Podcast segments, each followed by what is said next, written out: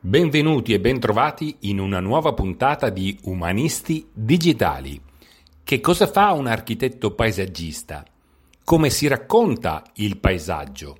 Francesco Cecchetti ci svela il dietro le quinte del podcast Giardino Rivelato. Ed ora sigla!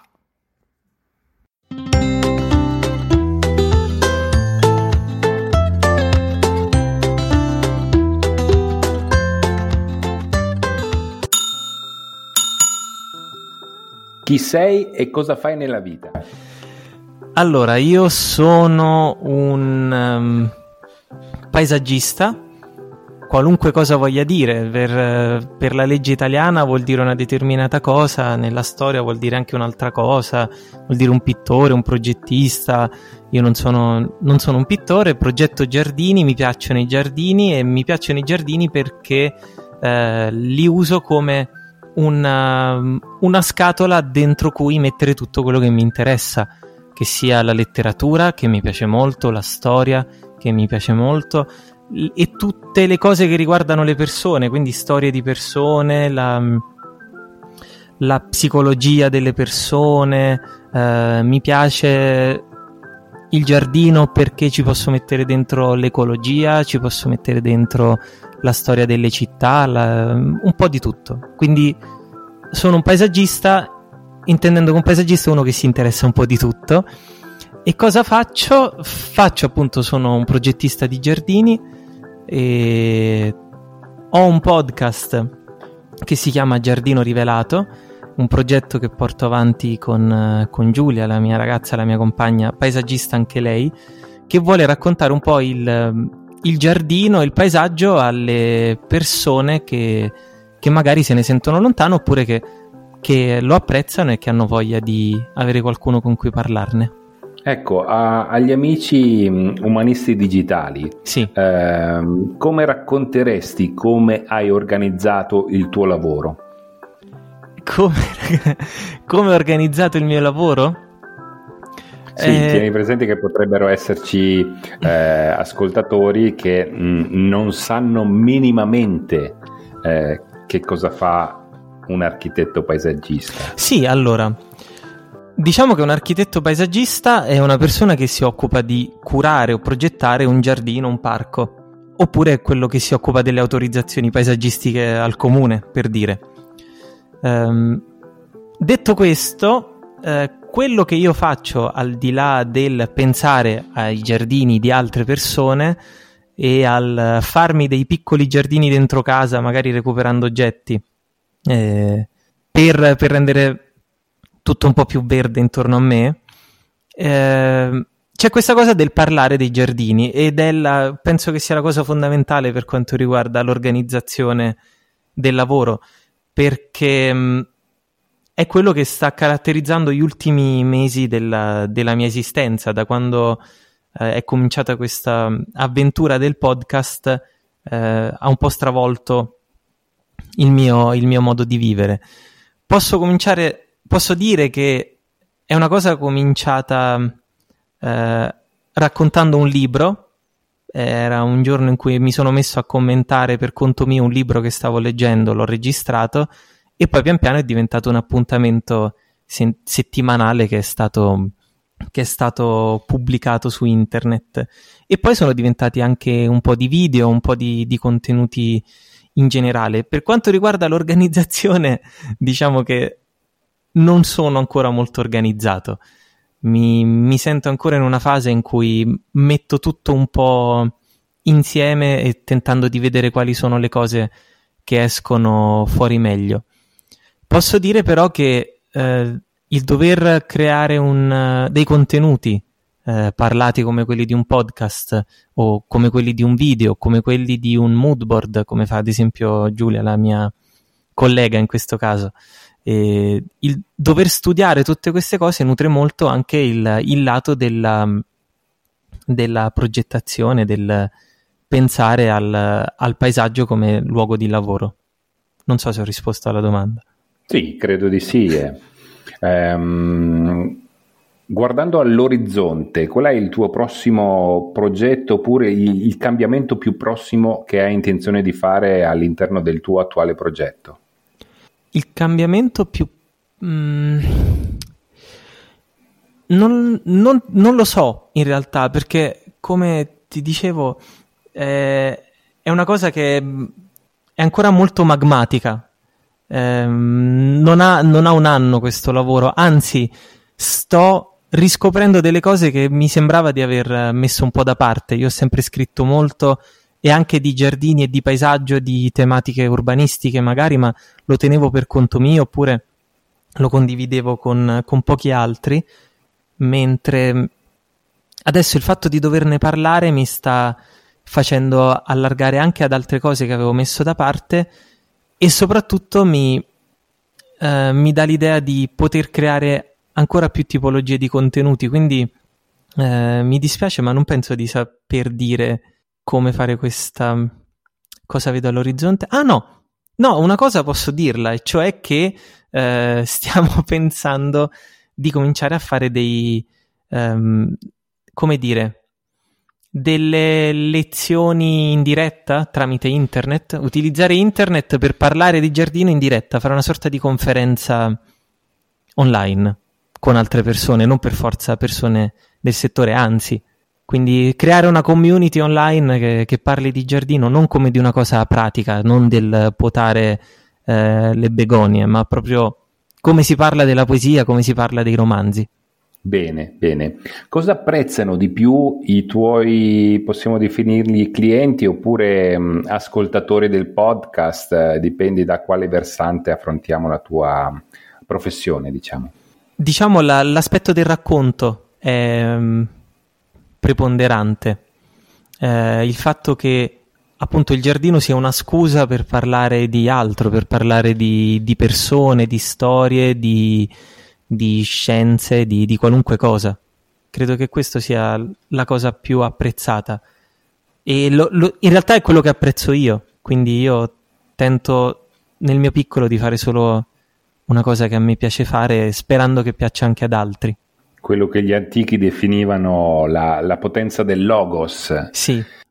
Come hai disegnato, se, se ce l'hai, una routine, routine giornaliera per, per seguire i tuoi obiettivi? Cioè, com'è la tua vita? La routine giornaliera, io mh, mm, ho sempre desiderato averla. Ancora non ce l'ho. Anche perché la maggior parte del tempo i podcast che, che ho scritto, li ho scritti appunto, quindi essendo un episodio a settimana passavo cinque giorni a scrivere, poi a stringere, stringare, riassumere, fino ad avere poi un, un episodio di tra, una lunghezza variabile tra i 5 e i 10 minuti, per non essere troppo pesanti, insomma. E quindi era una cosa che prendeva tanto tempo. Nell'ultimo mese anche ho cominciato a improvvisare.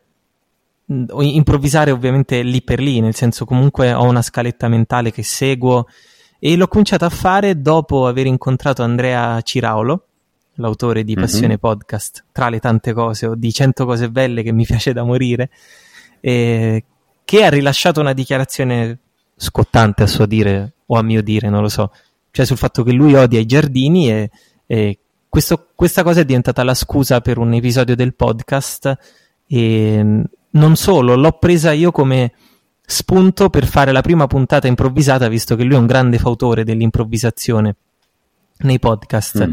Il risultato è che le puntate sono, si sono allungate leggermente. E senza contare poi le interviste che ho cominciato a fare che hanno allungato ancora di più eh, gli episodi, quindi siamo passati dalla prima puntata di 4 minuti a puntate di 20 minuti e oltre. E, però appunto è ancora una cosa in divenire, quindi ora sono arrivato al momento in cui per realizzare un episodio e eh, metterlo sui social, scrivere un testo che ne, si, ne faccia da riassunto, eh, impiego diciamo 3-4 ore mentre prima mi prendeva un'intera settimana. Quindi diciamo che nella mia, nella mia pratica quotidiana sto ancora creando una routine perché appunto avendo accorciato i tempi di ogni, di ogni contenuto tento di creare sempre cose nuove per, per avere un'idea di come organizzare una routine. Bene, um, riesci a ricordarti come hai iniziato?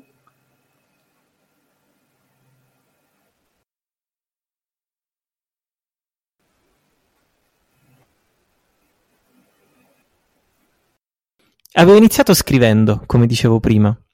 Quindi andiamo indietro di, di qualche anno. Ho sempre scritto e ho sempre desiderato trasmettere questo mio interesse per i giardini, che non era solo per i giardini, ma appunto per, per tutto. Un po' come ora si parla di cinema ovunque, eh, se ne parla nelle maniere più disparate, più, eh, più originali. A me piaceva l'idea di usare i giardini, paesaggio, le città per fare la stessa cosa.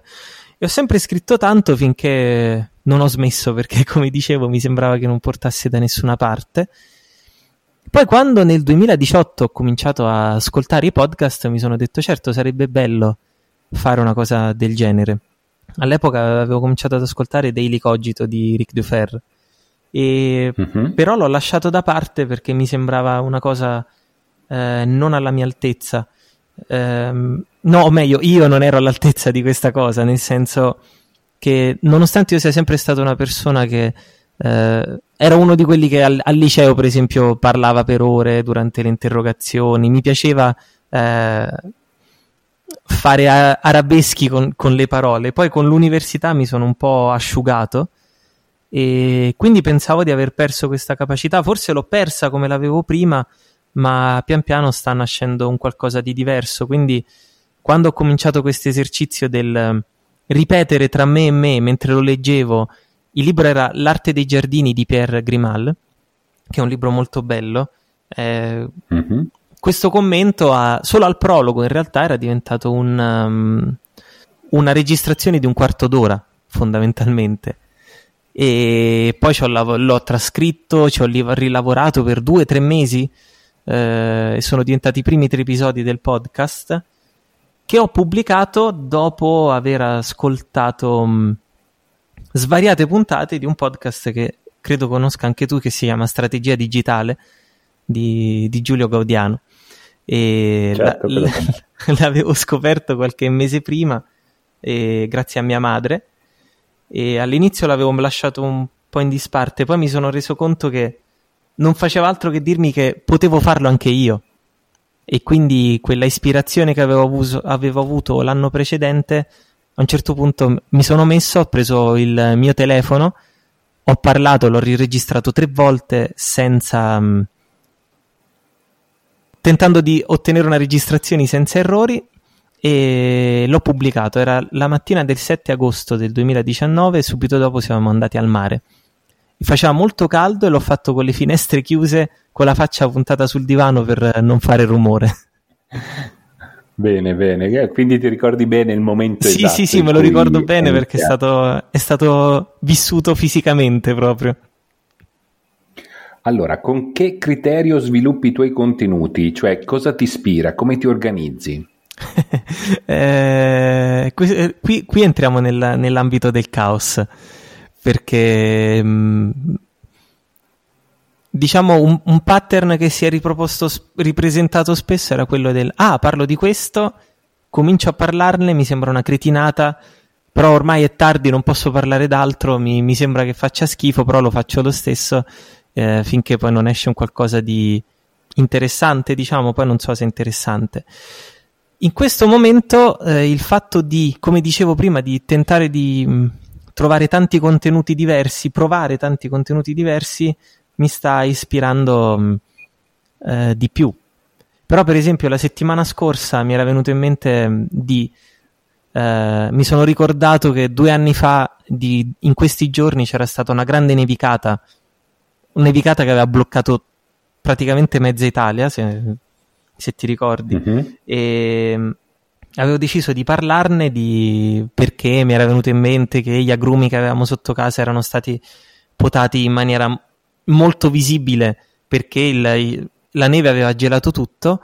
E, però anziché parlarne io, ho chiesto a mio fratello che ha 10 anni e ho chiesto se, i suoi ricordi.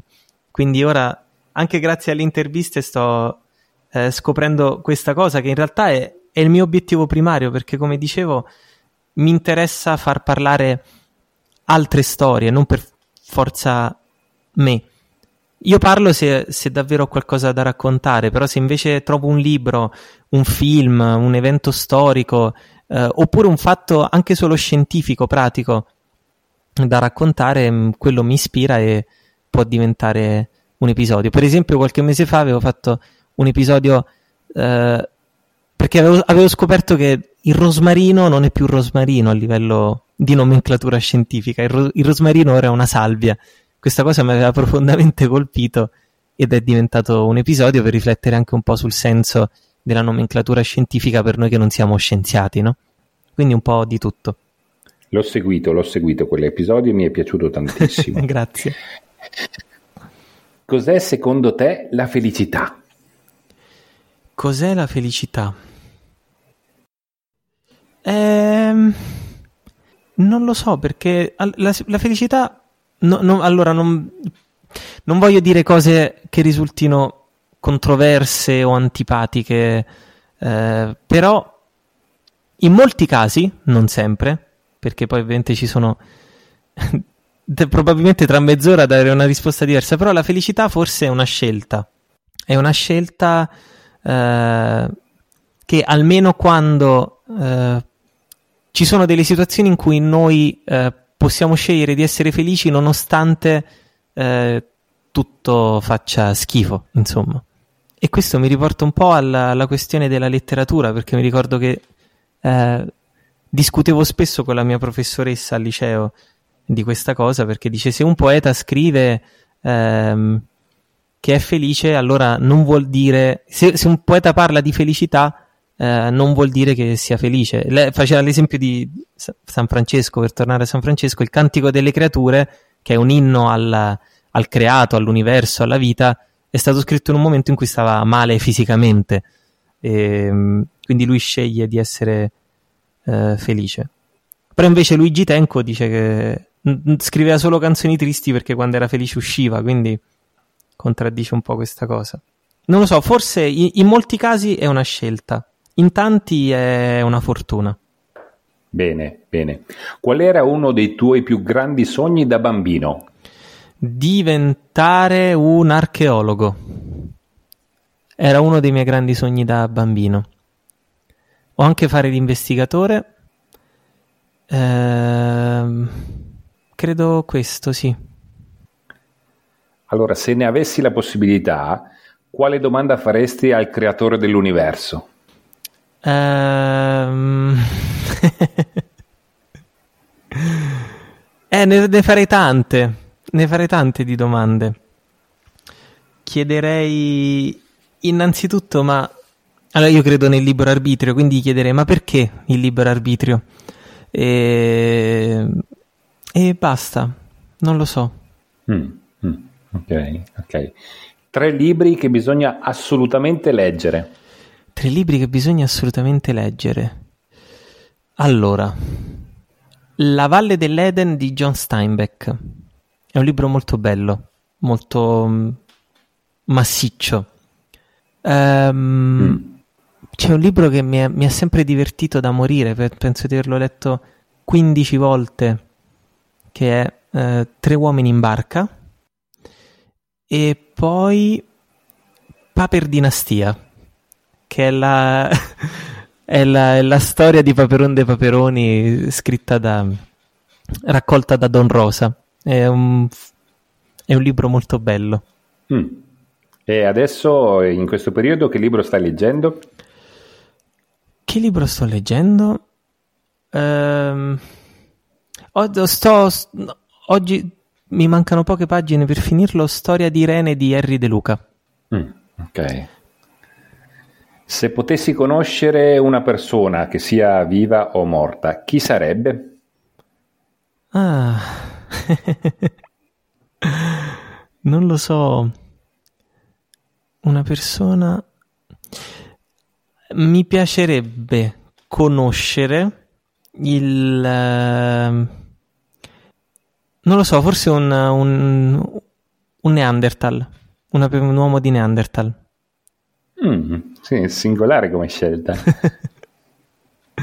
sì, eh, più che altro perché ho, ho, scoperto da poco che nonostante fossero belli grossi, avessero una cassa toracica molto grande, pare che, pare che avessero una voce molto acuta e stridula. Eh, quindi sarebbe stato curioso parlare con loro. Anche perché mm. prob- erano, pare fossero. Eh, ci, po- potessimo tranquillamente parlarci, sic- siccome ci siamo anche. Eh, abbiamo anche procreato insieme a loro, tanti di noi hanno del genoma di Neanderthal, quindi niente, mi, mi, mi sarebbe piaciuto conoscere una persona di un'altra specie. Mm. Qual è la cosa più bella che esiste al mondo? La cosa più bella che esiste al mondo? Ma tutte domande difficili fai tu. la cosa più bella che esiste al mondo? Eh, non lo so, forse proprio perché la domanda che avrei fatto al creatore, la, la libertà, ma ho paura di risultare banale, ma forse quella. Mm, mm, mm. La libertà è la possibilità di sprecarla. No, lessi da una parte, un, un, mio amico una volta aveva scritto da qualche parte una frase che non so se era sua o di qualcun altro, ma eh, fallire la propria vita è un diritto inali- inalienabile. E quindi sì, la, la libertà, dai. ok. È una domanda, un grande classico delle domande è come ti vedi da qui a dieci anni? Da qui a dieci anni? Uh... non lo so, in questo momento non, non riesco a vedermi. Uh... Proprio perché sto, sto tentando di, di, costruire delle cose nuove o, mi sembra che tutto cambi da un momento all'altro. Però Vabbè, dai, diciamo mi vedo ehm, a vivere da qualche parte vicino al mare, eh, a mangiare d'estate in una tavola sotto un albero. Mm. Ah, mi è venuto in mente un altro libro in realtà. Ah. Posso, posso dirlo? Eh, certo. È La mia famiglia e altri animali di Gerald Darrell.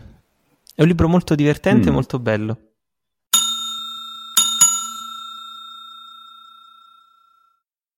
Siamo arrivati alla fine di questa puntata, caro umanista digitale. Ti saluto e ricorda di coltivare la tua curiosità. Vai nelle note della puntata per avere maggiori informazioni sull'architetto paesaggista Francesco Cecchetti. Condividi l'episodio se ti è piaciuto e lascia una recensione. Per lasciare una recensione vocale o una semplice critica costruttiva puoi mandare il tuo messaggio a chiocciola Graziano Ferro su Telegram. Ciao e alla prossima!